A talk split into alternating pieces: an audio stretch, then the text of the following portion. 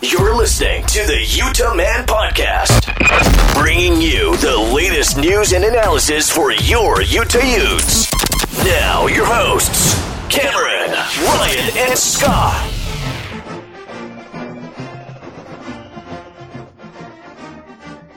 Welcome on into the Utah Man Podcast. On this episode, the Utes fall to the Trojans thirty-three to seventeen. We'll be breaking that down, giving our thoughts on that game, and then look ahead to see who Utah may be playing this weekend. I'm Cameron, and we got Ryan. Hey, Ute Nation. And Scott. How we doing? Well, we've been better. We've been we've been better. Hopefully you guys have showed up because Utah's offensive line didn't against the Trojans. Thank you, Scott. That was bad. That let's just let's just start there. That bad. O-line was a bad performance well, by Utah. Well, don't uh, don't outline just the, the O-line. The entire offense was, was pretty bad. Let's let's be honest. I mean, who expected this? We talked about this all offseason and leading all the months that we had leading up to our first game. The offense was going to carry this team. Kyle Whittingham was raving about this offense in fall camp, raving about the quarterback situation, calling it borderline elite. It was all, all smoke. Oh my gosh! And what and, color was that smoke? And then on and then on top of it, all we hear is how far behind the defense was to the offense. None of it was true. Yeah, yeah. No, none of, it, none of it was true. Now we're down a quarterback because the offensive line was so bad.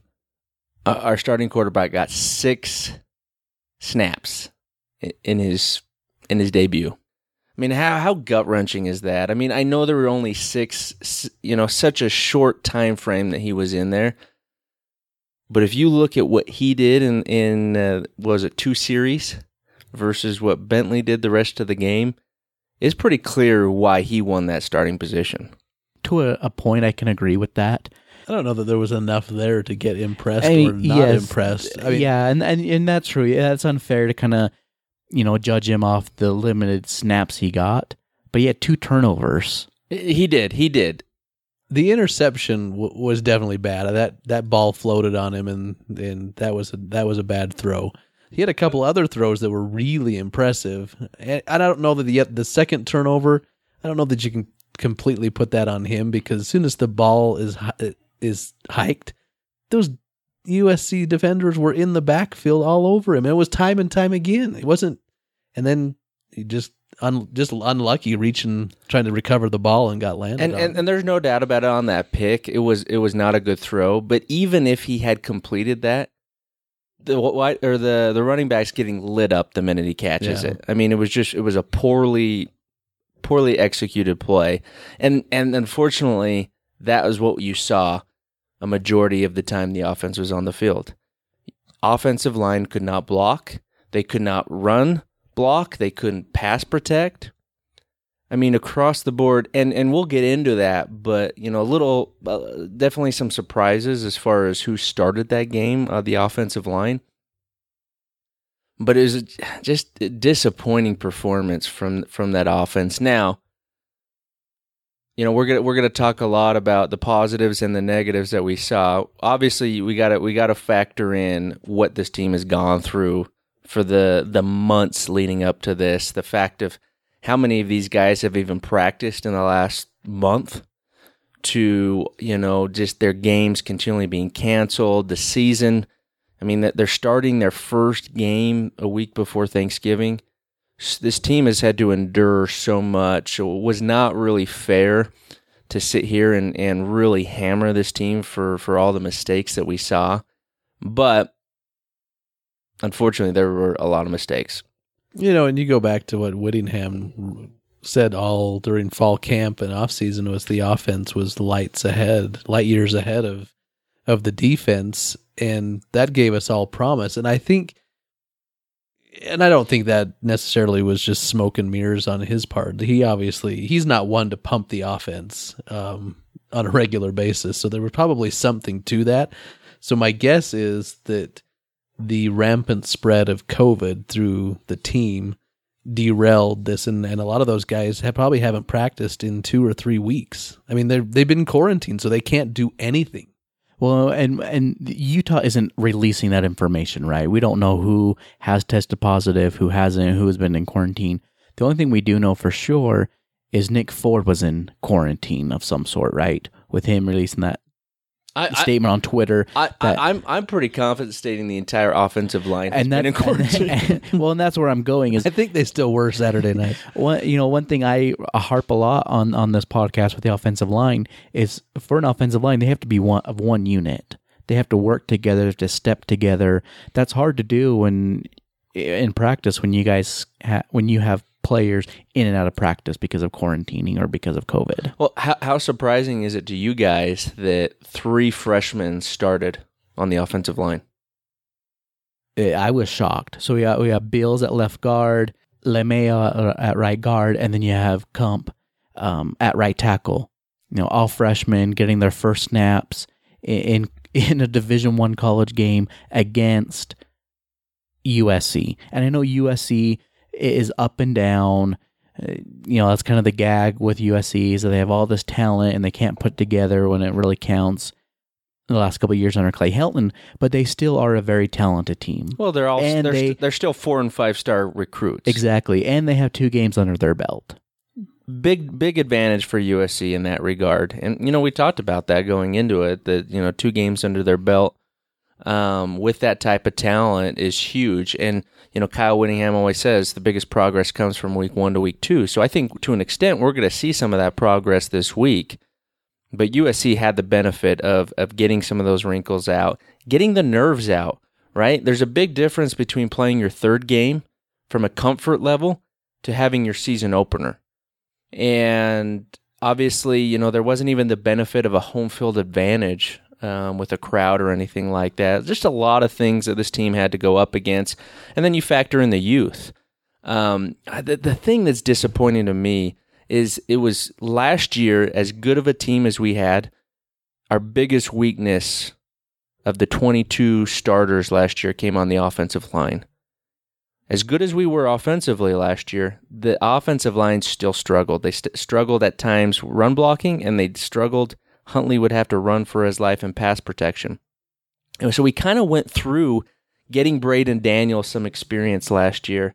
But Paul Miley, you know, and, and even to an extent last year, Nick Ford, we were, you know, getting these guys opportunities to get some experience and, and kind of go through those growing pains. So it's disappointing when some of those guys that were young last year and getting that experience were almost starting over at those positions with with three freshmen getting their debuts. So do you guys really think that the three freshmen beat out the upperclassmen, or do you think it was it came down to practice time, reps, COVID?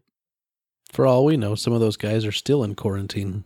Well, Braden Daniels, he did, he got a number of reps. He actually played quite a bit. Um, you know, he and Keaton Bills kind of switched off a little bit. Uh, Moala got some playing time. Yep. Uh, Bam, Bam Bam Tunican got in. So so they definitely rotated some guys through, and, and Kyle alluded to that, that some of those positions were pretty close, so they were going to give other guys, you know, both both of those guys opportunities. Um, but I'll be interested to see, once that staff grades the offensive line performance on each of those individuals and then another week of practice, I'll be interested to see kind of how that, that lineup shifts for game number two and if we see any further changes with personnel. I was fully expecting to see another video clip of Harding telling Whittingham to fire him. Well, I mean, I, I think we should talk about it. We're Jim Harding... He gets a lot of support from former players on Twitter. And, um, I mean, he's very well thought of. Kyle speaks very highly of him. But it's, it's. I, I don't doubt that he's a good coach. But at the end of the day, you're graded off the performance of your unit. If you look back over the last five, six plus years offensively, offensive line, we've had some good ones. There's there's there's no doubt about it. But that is that is the biggest weakness offensively, consistently, of that group. No, you're right. And I think, uh, honestly, a lot of their problems and issues over the last couple of years were covered by a Zach Moss. And a Tyler Huntley. How many times did we see Zach Moss get the handoff and immediately have to dodge a player from the backfield? Well, he made the guy miss. And I think that's one reason why Zach Moss was one of the leaders in the country in missed tackles, is because a lot of those tackles were in the backfield, right? Mm-hmm. And to your point, Scott, it, it is all about all about their position group and, and what they're doing. A couple of years ago, Isaac Asiata's group, where four of them get drafted, I don't. I remember that the whole season. I don't really remember anyone talking about N F L caliber offensive line at Utah. Mm-mm. Well, I mean, you look at Oregon last year, right? In the Pac twelve title game, that's all the announcers talked about was that offensive line, and rightfully so. They were really good. They shut our defensive line down. They ran the ball down our throats. They protected the quarterback, and they were a really good unit. And and, and I. Out of out of those the, the starting five for Oregon last year, I only think two of them got drafted, and so that tells you something. As good as they were in college, not even all of them got drafted to the next level, but they play really well as a unit, and that's something that Oregon and Cristobal is able to do up at Oregon, and that's where Utah. I mean, you, Kyle Whittingham says, games are won in the trenches, both defensively. We know that as, as well as any program in the country. If a defensive line is solid and dominant, you have such a better unit defensively. We're missing that offensively. Going back to your comment, Cam, about the the guys from a few years back and four of them getting drafted, and and nothing spectacular happened that season. Obviously, individually, they were gifted enough to perform at the next level. So does that say the coaching or the scheme that they were trying to put in play at Utah isn't wasn't successful? I mean, obviously, there's a lot of questions around this position group every year, right? Idaho State last year, Idaho State got a good push on them last year. And it was kind of, and it kind of seems like they do this every year. They kind of start off kind of almost soft and out of out of sync, and over the course of the season they improve. And and I think you're going to see that. I mean, this is such a young group. You you look across the board. Nick Ford is kind of your elder statesman, and he's a junior. And and then you got obviously your three freshmen and um, Umana. Umana. I, I guess Umana is the, the the senior statesman, the one senior of the group, who got hurt, so who knows what his status is moving Yeah, forward. I mean, hopefully that Tylenol's kicking in by now. that and, was Advil. Uh, or excuse me, Advil. That was ridiculous. I tell you, that group was, I'm not sure, was that a worse performance by E S P N or by, by Utah's offense? But um, We're I, I try do, to call this game from our basement. I, I do expect this offensive line, we're going to see improvement. I'm just not super confident we're going to see it at the rate that we need to see it for this offense to be successful. Because now you, you've got, let's let's call for what it is. You've got a backup quarterback now behind, working behind that offensive line. Well, I mean, really, at this point, you, you're already, you've missed your first two games. So now the maximum you're going to get possibly is five. Now you're down to four games. Your starting quarterback isn't coming back. So basically, you're almost treating this as a mini camp or a, a, a spring ball spring to ball. springboard you into next season. And as much as Kyle doesn't want to admit that, that's really what it is. With yeah. as much youth as they're trying to get experience on, it, the season really doesn't count for anything. Well, and, and, and this is this week's going to be a perfect example of that. If the game gets played with A S U, A S U hasn't practiced. They haven't practiced in, in two, in two weeks. weeks, and they and they won't even have a full roster till Thursday. Yeah, it's if they can get there. This this is so bizarre. And if we lose, what does that say? I'll tell you. But you know, I, I, I heard it from I heard it from um, you know I, I read some articles from from L A actually talking about this game. And they admitted this was not the normal Utah team. This was not a team that basically they were saying U S C should not be overcome with joy that they kind of handled Utah because this was not a Utah team that you're going to see really going forward. It's interesting that you use the word handled there, because anybody who didn't watch the game and just looks at the score says, yeah, U S C handled Utah. But if you look at the stats, they're even all the way down. They are. I mean, it, it, outside of the turn, turnovers. But, the, but yeah, well, and, and obviously we know that that's a key to to any any game. But yeah, you look across the board offensively from running the ball. We out we outran them um, in the running game. Passing statistics, as bad as we were passing the ball, very similar. I mean, we th- we threw for two sixteen. They f- threw for two sixty-four. Um, and obviously, they, they took advantage when, when they got in the in the red zone. They were able to take advantage, um, and that's that's your difference when you factor in, especially those turnovers that we had and some short fields that they got. But as bad as we looked, you're right, Ryan. We were right there outside mm-hmm. of the turnovers. So Cam Rising does get knocked out, and Jake Bentley um, comes in, takes over the team. Uh, we got to take a quick break, but when we come back, let's talk about Bentley and how he did lead in the Utah offense.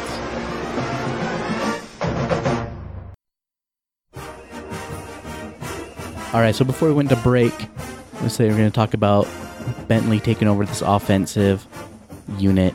I think it was more like Hyundai. Thanks, thanks, dad joke. We had a Kia out there. A Kia with with uh, no power windows or or locks. So Bentley goes sixteen of twenty-eight, one hundred seventy-one yards, one touchdown, but two picks. And and honestly, he just didn't look like a three-year starter out of the S E C for me. That's what blew me away. I mean, he had, what, over five thousand yards passing in the S E C. And he looked like a deer in headlights that didn't know what to do out there. Well, it wasn't just that. I mean, you factor in the thing that just stood out to me. And granted, none of us are trained, right? You know, we're not ex-football coaches or anything like that. But from a fan's perspective, it was very apparent his lack of arm strength, which to me was the biggest red flag watching him. On on on some of those, just his drop back and making a read, and some of the reads were a little interesting. And his deep balls? I mean, was he out there yelling jackpot after he threw them? They were just thrown up into the air and just floated. Well, into, Nothing into on them. Triple, well, I guess I shouldn't say into triple coverage, because when he threw it, there probably was single coverage, but the defenders had enough time to recover. Yeah. I think defensive linemen made it down there by the time the ball landed. It was, it was not the best showing. Now, again, going back to COVID, he may have been involved, and he may not have been able to practice over these last couple of weeks, and all of a sudden you're not the starter. He's that was very clear. That was disappointing to him to not earn the starting job.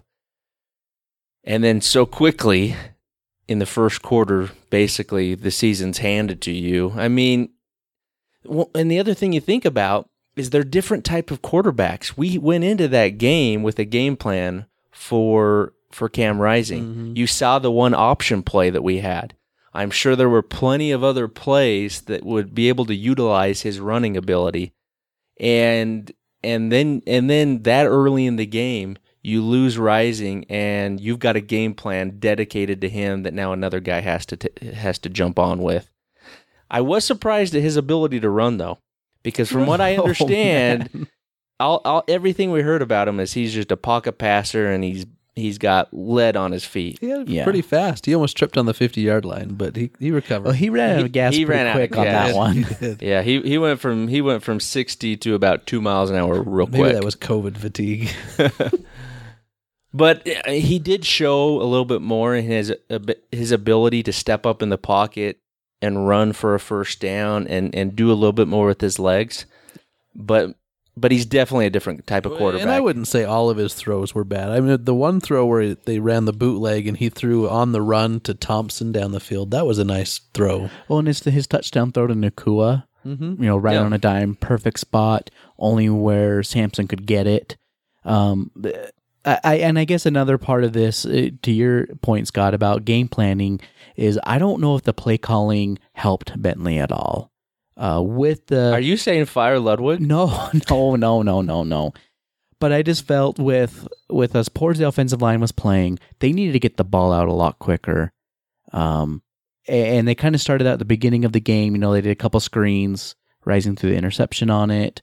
Uh, you know, I, I would have liked to see a little bit more wide receiver screens or getting the ball out on the flat a little bit faster, uh, just to kind of kind of aid that, kind of the blitzes that U S C was doing, get the ball out of the backfield quicker. Maybe that could have helped Bentley. Um, Maybe, maybe not, but still, I, I kind of wanted a little bit more out of, out of Bentley in this game.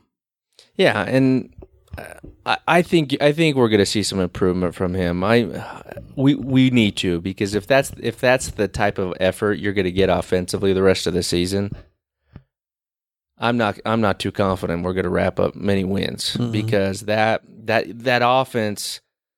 I mean, final score. thirty-three seventeen, and seven of those points come off off the scoop and score from the defense. So offensively, you, you've got to get more from this offense than ten points. And, I mean, uh, especially the expectations and, and the, the level of experience outside of quarterback now and offensive line with what you have at the tight end position, with what you have at the running back position, which I was I was pleasantly surprised with, with what we saw at the running backs.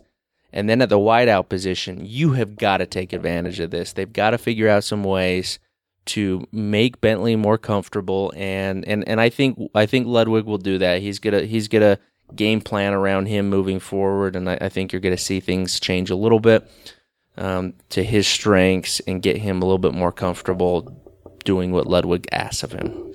Why in the world was Keithy not the focal point? Not not necessarily the focal point, but not even used until late in the game. I mean, look at the stats. Not many people were used in the game because these quarterbacks were running for their lives. It's it's hard to have a play develop if your quarterback's already running sideways and taking his eyes down the field. I, I mean, I think that's truly a big part of it. And going in, if you're U S C, what are you going to do? If you look at this offense and the personnel, you know Keithy's the best player. It was like what Oregon did in the Pac twelve championship game. And they did. They focused mm-hmm. on Keithy. They were not going to let him him beat you, and so he just didn't have any looks, and you factor all of those things in. And then Covey not playing does a, plays a role in that, too. Yeah, I mean, Covey and his ability to, you know, maybe take some short screens and elude some tacklers. You know, it, it is what it is, but I, I, I, I'm, I'm, I'm hopeful, and I think we're going to see a big... a big increase from this from this uh, offensive production moving forward. So I know we're kind of hard, kind of negative on the offense, uh, but I thought there were some good things, um, uh, things that maybe Utah can kind of uh, kind of build on uh, moving forward. What were your guys' you know kind of biggest impacts? Do you think, or, or the positives out of this offensive group? I think one of the biggest surprises for me was. The, and we and we heard that he during fall camp that he he had some outstanding play and was going to get some reps, but Ty Jordan, ah, your breakout player, my breakout player. How about that? No, but but but in all sincerity, that dude is going to be a stud. I well, mean, I was so impressed with his his speed. His he was didn't shy away from hitting guys and. Just gets up and hustles back for the next play. He's got a ton of energy. Well, he he looked like a senior out there. I mean, he looked like he was the guy who knew what he was doing, mm-hmm. and he was in control of what he was being asked to do. And yeah, he was making plays, both in both in the passing game, both in the run game. He was exciting. And for being a, a true freshman and to be able to jump the likes of Jordan Wilmore, um, Brunfield, and uh, and you know even Mika Bernard, who's been in the program for now uh, uh, two years, it's pretty impressive what what he was able to do. Uh, unfortunately, in Kyle Whittingham fashion, they kind of forgot about him in the second half, which. You know, Kyle says, looking back, you know, we we made an error in, in not getting him the ball. I still cannot figure out how coaches who are so good at what they do can forget about success so quickly. The funny thing with that is how many times have we heard Whittingham say that over the years about random players? Oh, we should have. Four or five times said. Every season. Well, it was Troy Taylor with Zach Moss yeah. every game. It, uh, yeah, I don't know. Especially in a game like that where you have so little success offensively. Mm-hmm. I don't know how you go, oh, oh yeah, we forgot to go back to that guy. And, and granted, he had that fumble, but I don't even know that that was necessarily his fault. No. Bentley tried to hand it to him in his face mask. Yeah, Bentley was trying to feed it to him down his throat. But, but I mean, he's going to be a stud going forward, and and and, and you see why he's get he's getting some run against guys like Wilmore and Brunfield. Brunfield had a couple of nice runs. Um, you know, and Wilmore, you know, he had the most carries. He ended up with ten carries, um, and and thirty-five yards. So even though he had Wilmore had kind of a a, a nice big run, some of the, some of his other carries he didn't he didn't do all that much. But again, again, what goes back to that offensive line, they just really had a hard time finding that success um, in running the ball, at least doing so consistently. But. But across the board, Mika Bernard had one carry for eight yards. Again, he looked good on that run. So they've got depth. They've got guys that will be fine. We will be fine if this O-line can block for them and give them some more opportunities. Transition over to, to the wideouts. Brian Thompson, uh, two catches for forty-eight. Solomon Enos, three catches for forty-two. Samson, three. Um, and then Brent Keithy led the way with four catches. Samson, three catches on a broken ankle. I know, I tell you. And it looked like he heard it on a fair catch, a fair punt catch. Well, and that's one of those things that it could stick with you the rest of the season. Mm-hmm. It may ne- you may never get that fully healed by the time the season's over. So that's just that's just another one of those bad luck type of type of situations. But you know, Brian Thompson, obviously, you got to get him the ball more, and we've got to get Solomon Enos. Yes, three catches. That's great. But he's got such good hands. He that... catches everything, and he's a big-bodied guy. I just wish we would utilize him a little bit more. That we've got the weapons. Cole Fotheringham, that beautiful catch from Cam Rising. That was a that was a heck of a throw. It was on the As run. Cam was tackled. was being dragged down to the ground. Um, so the the there's a lot to look forward to. The the thing that Ute fans should be confident and, and be hopeful about is there's talent here. We know it. The expectations are there. They'll get there. I, I'm I'm I'm I'm I was not very happy after the game, and I was pretty down as the days have gone on, kind of looking over some things with that O-line, getting some things figured out, and I have no doubt that uh, that Bentley's gonna gonna see some improvement and make some strides here. But I don't. I'm. I'm not confident saying we're going to get to the point that our expectations were preseason. No, not this season, especially with Cam Rising probably not playing another snap until next year. Hopefully next year. Yeah, it's t- tough blow. Yeah, Scott. I'm going to go with you uh, for my positive uh, receiving core uh, in in general. Uh, Brian Thompson. I think being able to see him bouncing back from the injury from last year uh, doesn't look like he's missed a beat. Um, and then and then just echoing uh, with Solomon Enos, I think, you know, I, that's one thing I said in the offseason is we wanted to see Enos kind of take that step, that next step this season. Uh, granted, it's only three receptions, um, but it looks like he can be more of a focal point uh, for this wide receiving group. And you got to remember that uh, Valet had that nice catch about three yards behind him. Yeah. Well, that that that actually ended up being a pretty crucial catch on that it drive. Did. It did. Um, yeah. Had he had he been led, he might have been led right into a big hit. I think that actually worked out that he it was behind. We're going to say Bentley planned that. Uh, so as we kind of wrap up our discussion on the offense, maybe let's go around and give, you know, one area we want to see improvement from this team uh, moving forward. Uh, for me, it's going to start on third down. Utah three of eleven. Uh, that's not going to cut it against anybody. Uh, third down, and I think their third downs need to be a little bit more manageable as well. Not, you know, third and ten, third and eight. If they can get, you know, shorter downs, convert third downs more, keep those drives alive. I, I think for me, that will be uh, a big improvement, what I want to see.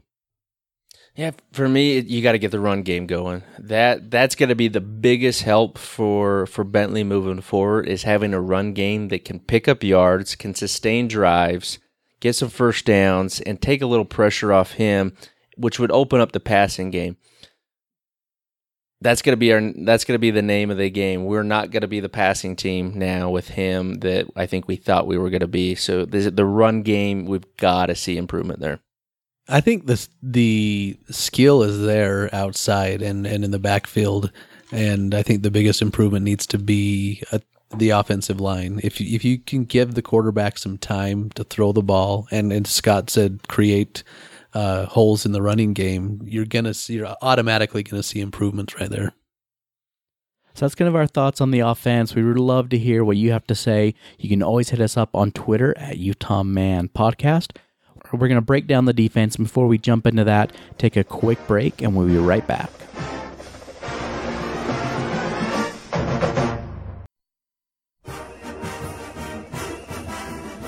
All right, so this Utah defense, yeah, I mean, they gave up thirty-three points, and there was a lot of question marks going in with the youth, especially in the secondary. But overall, I actually think Utah defense played a pretty solid game. I think they got dealt, you know, some some tough cards, some tough hands through that whole game, whether it be bad punting or turnovers. I think this defense is set up to have a good year. Yeah, I was I was actually really pleasantly surprised and impressed, because I, I was kind of coming into this expecting, especially the secondary, to get lit up. You know, a lot like we got lit up against U S C last year with an experienced secondary. Uh, I thought they would just try to take advantage of that, and and and those guys were ready back there. Maybe part of that was the scheme. They they played a lot of zone. We, we did um, zone finally, and we did it well. We did, yeah. And maybe that was by design, because they knew that these young guys would get picked picked apart by playing man. Well, and, and you look at every everybody that's played zone against U S C has had success slowing down that passing game.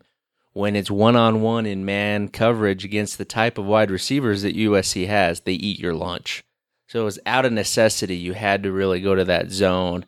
But it, it's not just doing it, it's a, a zone. It's doing it's playing it well. And for the it's, most part, they playing did. your zone well. There were no there weren't any deep, deep completions. There were some mid-range completions, but a lot of I think a lot of the yardage that they got on uh, their passing game came on short passes with broken tackles. In part because we were playing twelve yards off the line of scrimmage.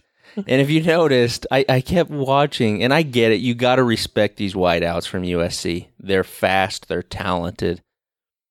But I, to an extent, it seemed like we were paying a little too much respect to them by playing so far off. Mm-hmm. And then the minute the ball was snapped, we were bailing, giving these guys huge amount of space. And the problem is, to your point, they were catching these short passes, but then they had nobody on them. They could get their speed going mm-hmm. and make a move, break a tackle, which they were able to do a number of times.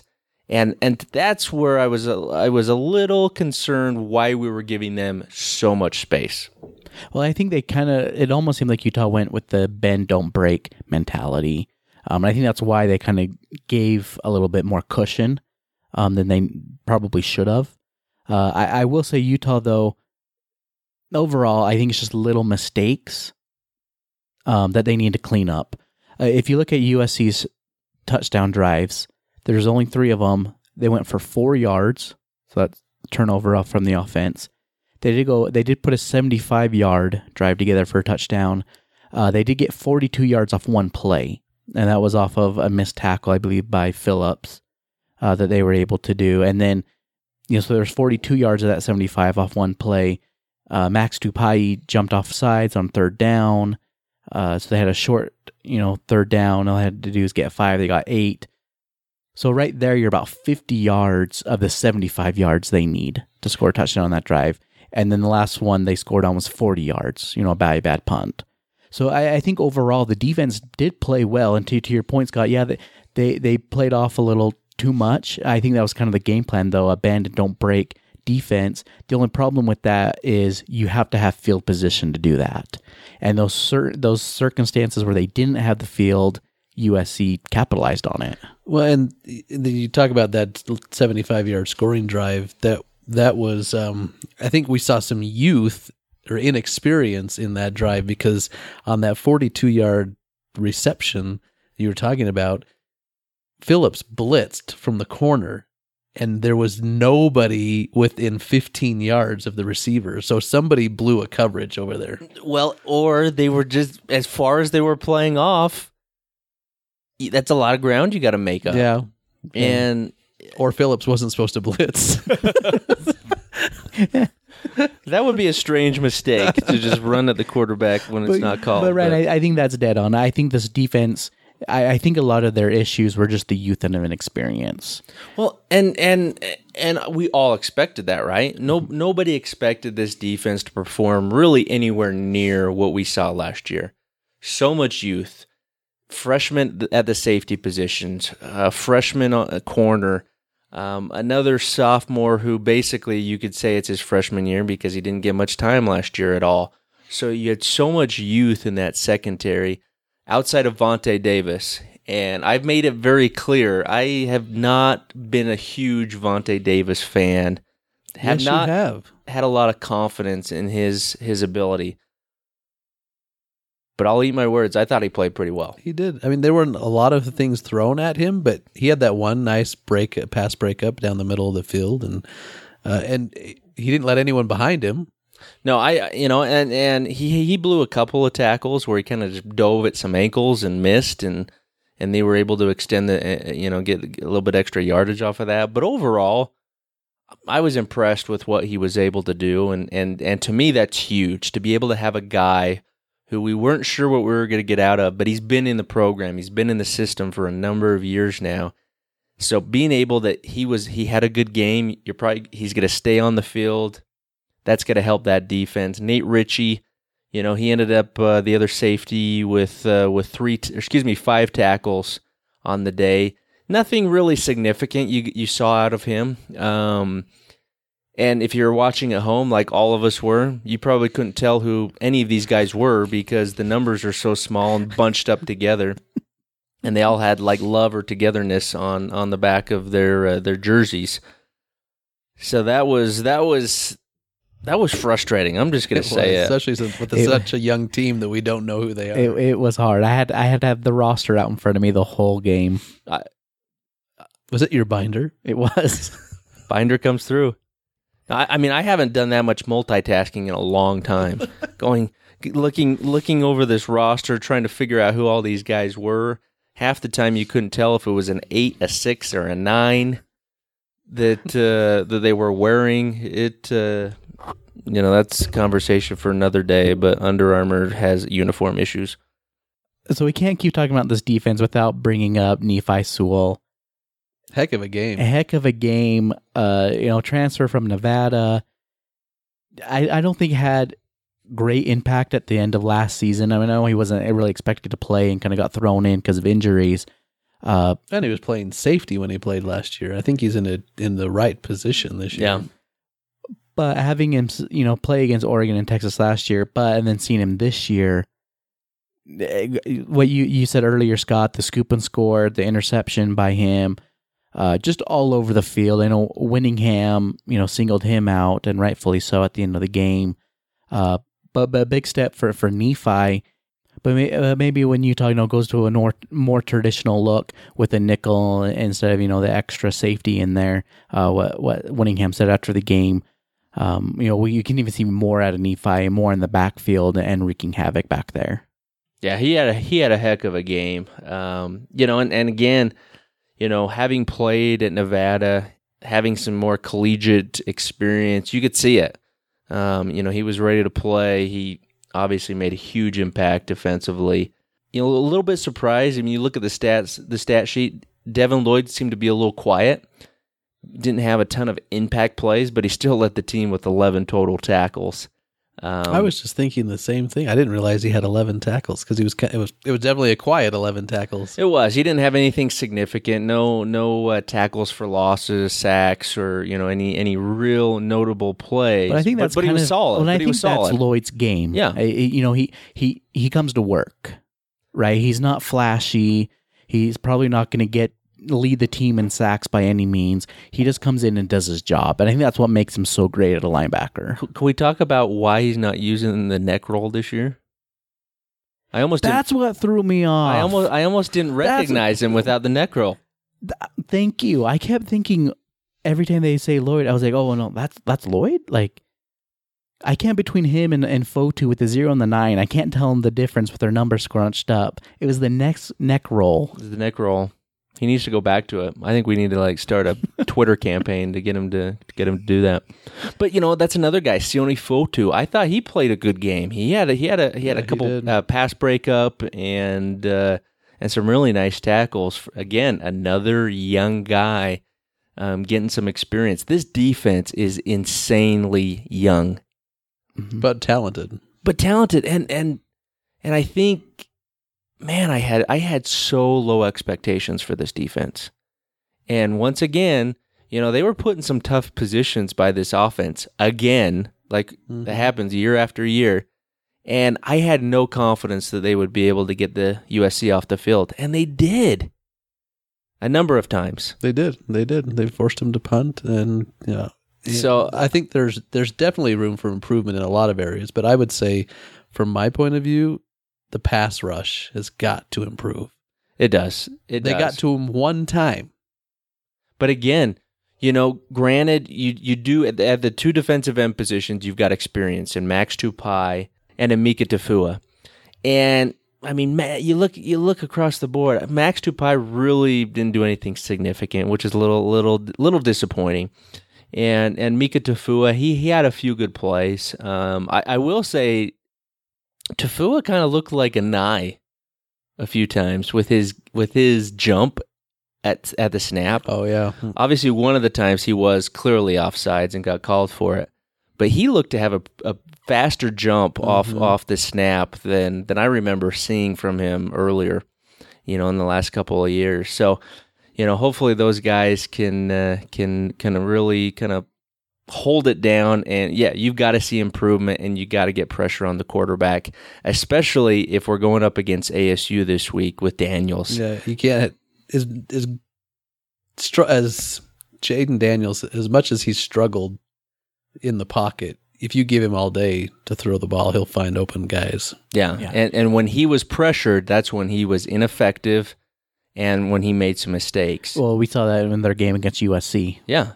Yeah, in, in game number one for them, you know. But yeah, if he's got time, and and then you factor in how mobile he is, mm-hmm.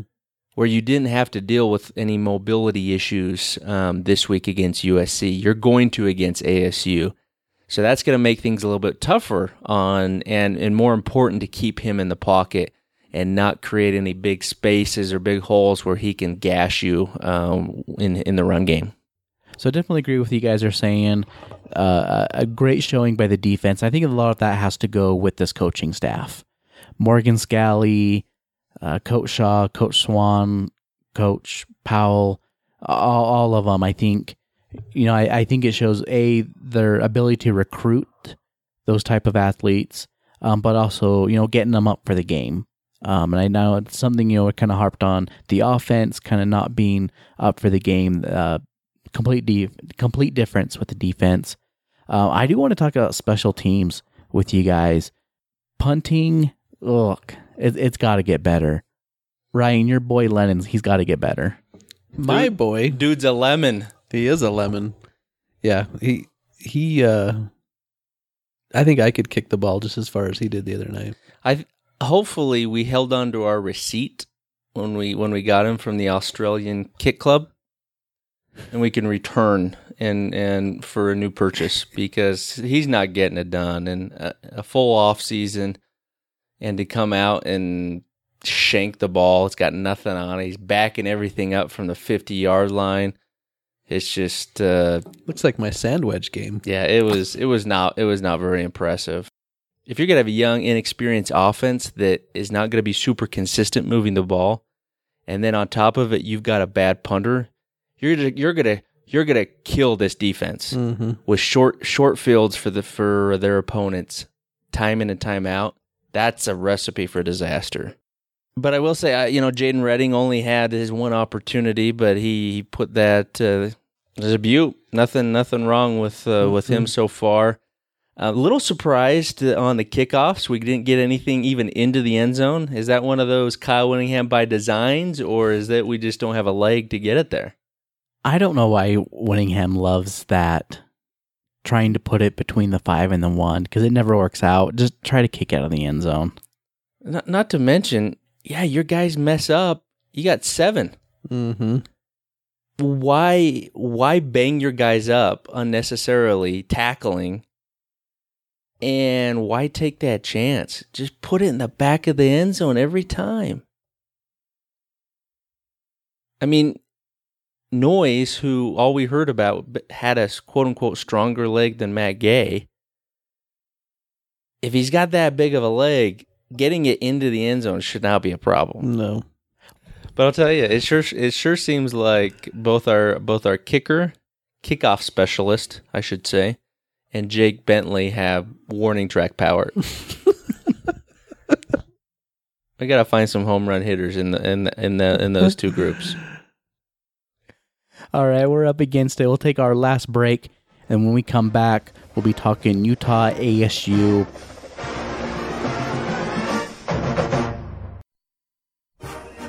All right, Utah's scheduled to take on A S U this weekend. The game got pushed to Sunday to try to give A S U an extra day to try and get ready for this game.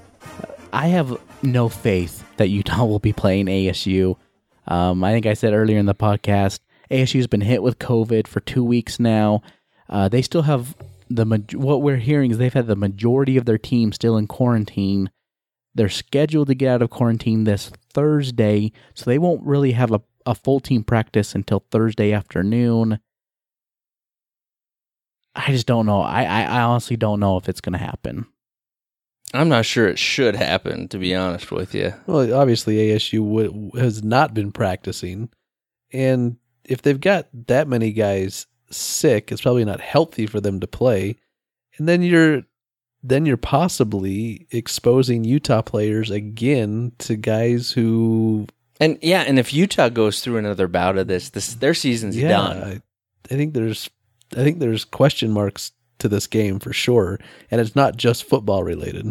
Obviously, with where Utah stands as a team right now, it probably would help to go against a team that probably hasn't practiced in two weeks.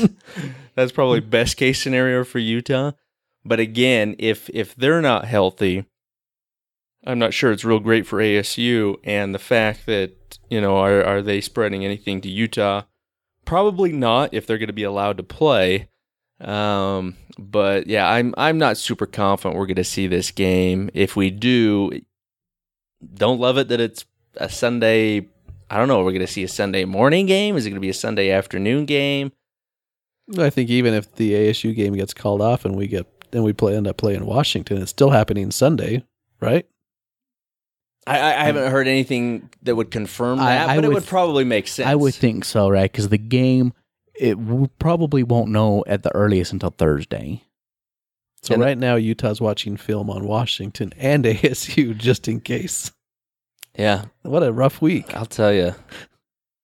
I'll tell you, it's this is a rough year for these teams, man. What the crap that they're going through and the, what they're having to put up with, and that's got to be a grind, an absolute grind. I mean, yeah, just to have to focus and somewhat game plan for two different teams in a week, well, and look not at, knowing. I mean, and and is it going to be at Utah? Is it going to be in um, up in Seattle? If if we have to play Washington, we were just up there last season. Does it make sense to go there twice, even though we were supposed to be on the road this week and they were supposed to be at home? It's it's a I mean, tough I, deal. I guess it's fair. Washington's, you know, watching film on us and B Y U, so. oh, I think. I th- sorry, I had to throw I, it in there. We could do a whole segment just on the hypocrisy of B Y U right now, but I think we'll spare our listeners. There's if they're on social media, they're getting a good taste of it right now. So with everything still up in the air, I think we're going to just assume for right now Utah's going against A S U. Uh, that it is, you know, that, that game will happen, even though I don't think it's likely. Uh, but A S U, we've only seen them once this year, um, opening day against uh, U S C. If you remember, they had the nine o'clock kickoff. Uh, they ended up losing that game twenty-eight twenty-seven. They were leading uh, with about a minute thirty left, and they gave up fourteen points right in the last minute. Uh, but, but again, I think A S U, even though it's just one game, they, they still kind of look like the same A S U we've seen. um, over the last couple of years, and we mentioned it with, with Daniels. If you can get him uncomfortable, if you can get him moving and out of the pocket, his accuracy goes way down. Uh, and I think, Ryan, you nailed it talking about the defense. If Utah goes against A S U, they have to get a pass rush against this team.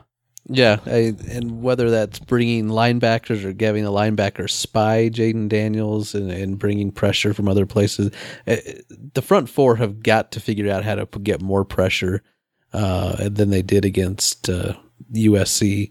Because um, e- even if Daniels, he's not he's not a great passer, but he's good enough when he's got time to sit back there and look at the field. He he can find a guy. Well, and they've got athletes all over. I mean, they've been recruiting at a really high level, and uh, you know, it'll it'll it'll be a challenge, and it's going to be a different challenge from, from what we saw. You know, they've got they've got a running game um, that's more potent than uh, than AS or excuse me than U S C's that we just saw. Mm-hmm. So that it will be a challenge, even if they haven't been able to practice for two weeks. They they've got the, the talent is there. And they and they've got a good scheme. So either way, I, you're, whether we end up playing A S U or end up with U W, it's good. It's going to be a challenge because both teams have a lot of talent. Well, and even defensively, I mean, we've only seen them play against U S C. Defensively, they they did a good job of shutting down U S C, and to a certain extent, but I think U S C shot themselves in the foot with some turnovers in the red zone. Yeah, that, I think that was big because U S C had two turnovers in the red zone. Inside of five. Yeah. I, so, and, and just looking over at the stats, I mean, U S C had five hundred fifty-six yards offensively in that game. Um, A S U had three hundred ninety-two. But again, you know, U S C had four turnovers. So, and, and then again, it's hard, right? It was the first game of the season, just like what Utah just experienced.